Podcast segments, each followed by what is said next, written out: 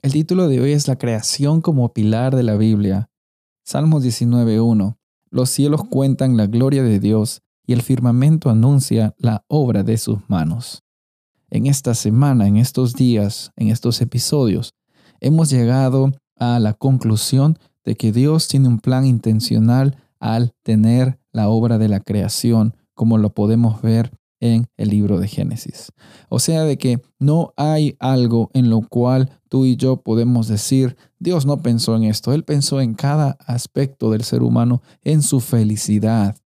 Y a lo largo de la historia muchas personas se dedicaron en ver y explorar la historia de la creación y vieron de que es muy importante saber de dónde venimos para que nosotros vivamos una vida hoy conforme a nuestros valores y nuestro fundamento. Por eso es de que la creación llega a ser un pilar muy importante en nuestro entendimiento de la palabra de Dios. Si tú crees que fuiste creado por un Dios que creó en siete días este planeta para que tú tengas una vida con abundancia, va a definir mucho ¿Cómo es que tú caminas el día a día? ¿Cómo es que tú realizas tus labores? ¿Cómo es que tú vives esta vida y estas 24 horas que Dios te está regalando?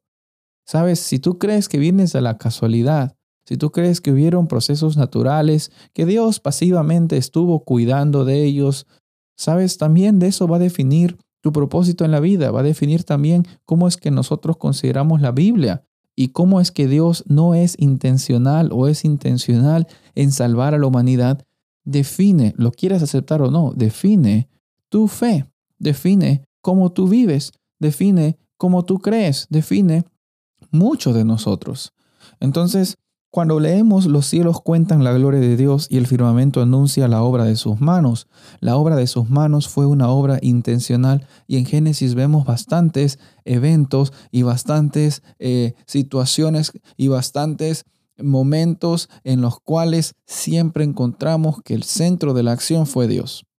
Entonces, la creación es un pilar muy importante para que nosotros tengamos una mejor relación acerca de un Dios que ha provisto tanto por el ser humano.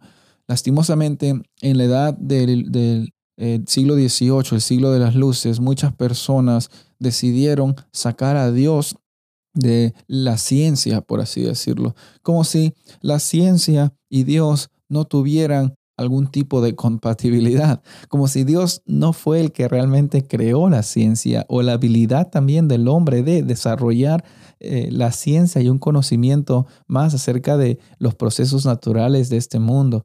Sabes, a veces hay bandos, hay personas que están en contra, personas que están a favor de la ciencia, de la religión, de la fe.